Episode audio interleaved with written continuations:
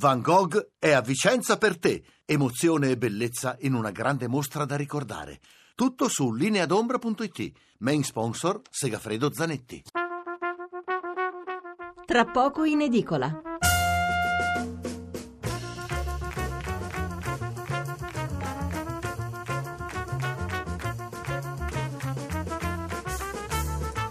Buonasera da Stefano Mensurati e benvenuti all'ascolto di Tra poco in edicola, la rassegna stampa notturna di Radio 1. Il nostro numero verde è cambiato, da oggi in poi il numero è unificato per tutti i programmi di Radio 1 ed è l'800 050 001. Ripeto, 800 050 001. Quindi se avete memorizzato l'altro cancellatelo, segnatevi questo, ve lo ripeterò spesso. Comunque 800 050 001. Il numero per gli sms invece resta invariato, è il 335 699 29 49.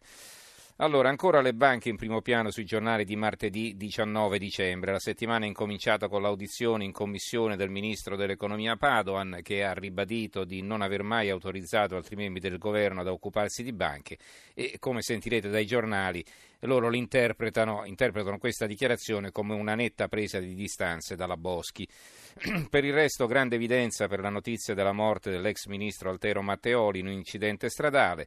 Poi qualche titolo sul dibattito politico extra banche e per gli esteri il nuovo governo austriaco che vorrebbe concedere la doppia cittadinanza agli, auto, agli altoatesini.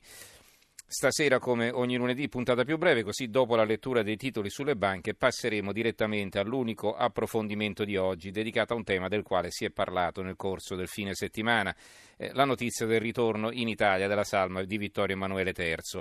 Eh, il giorno prima, eh, venerdì, era arrivata dalla Francia quella della moglie, la regina Elena.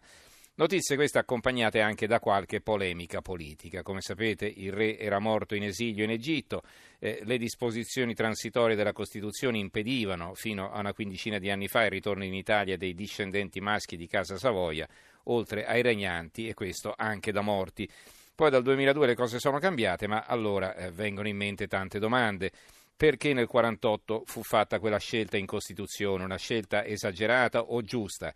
E ora che sono sepolti in Piemonte, secondo voi è giusto o sbagliato che possano in futuro venire traslati al Pantheon come richiesto dalla famiglia? E qual è il vostro giudizio su questo re, allargando il discorso più in generale sulla monarchia eh, eh, come istituto, naturalmente? Ne parleremo con due ospiti, uno storico e un costituzionalista. Intanto potete incominciare a prenotarvi. Allora, i titoli sulle banche rapidamente. L'apertura del Corriere della Sera, Etruria, l'affondo di Padoan. Repubblica, Banche, Padoan, Gela, Boschi. Il quotidiano nazionale Giorno della Nazione, il resto del Carlino, anche qui l'apertura, il grande freddo. Banca Etruria, Padoan, Gela, La Boschi. non ho autorizzato nessun ministro a occuparsi del caso. Oggi in commissione sarà ascoltato Visco.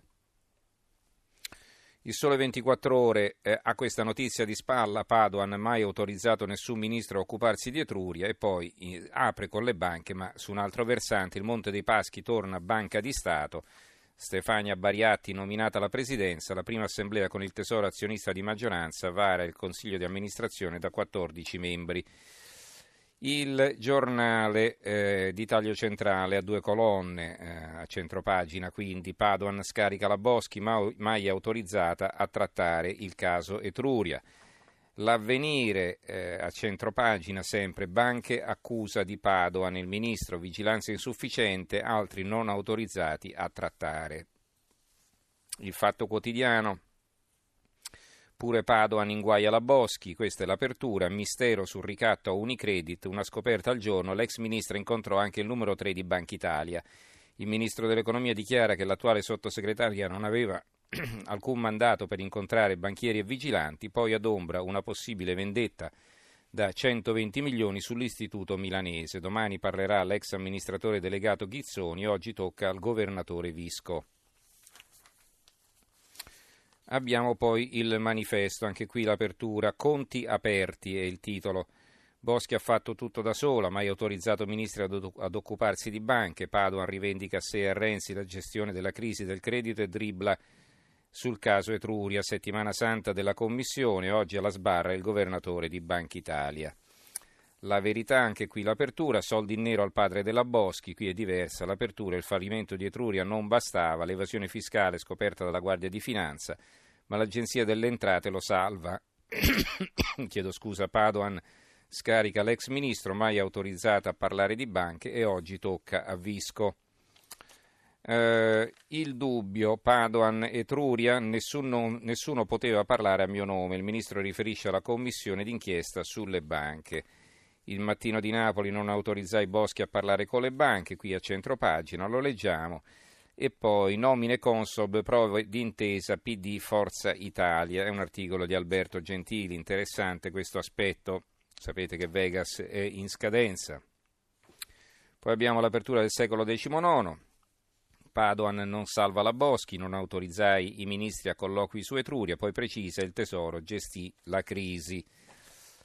Eh, il giornale di Vicenza, Padoan assolve Banca d'Italia e poi il Corriere di Arezzo e quindi veniamo qui a situazioni locali, risparmiatori della Popolare di Etruria, via l'arbitrato 840 richieste, oggi la prima riunione dell'ANAC di Raffaele Cantone, decisione entro sette mesi dalla domanda.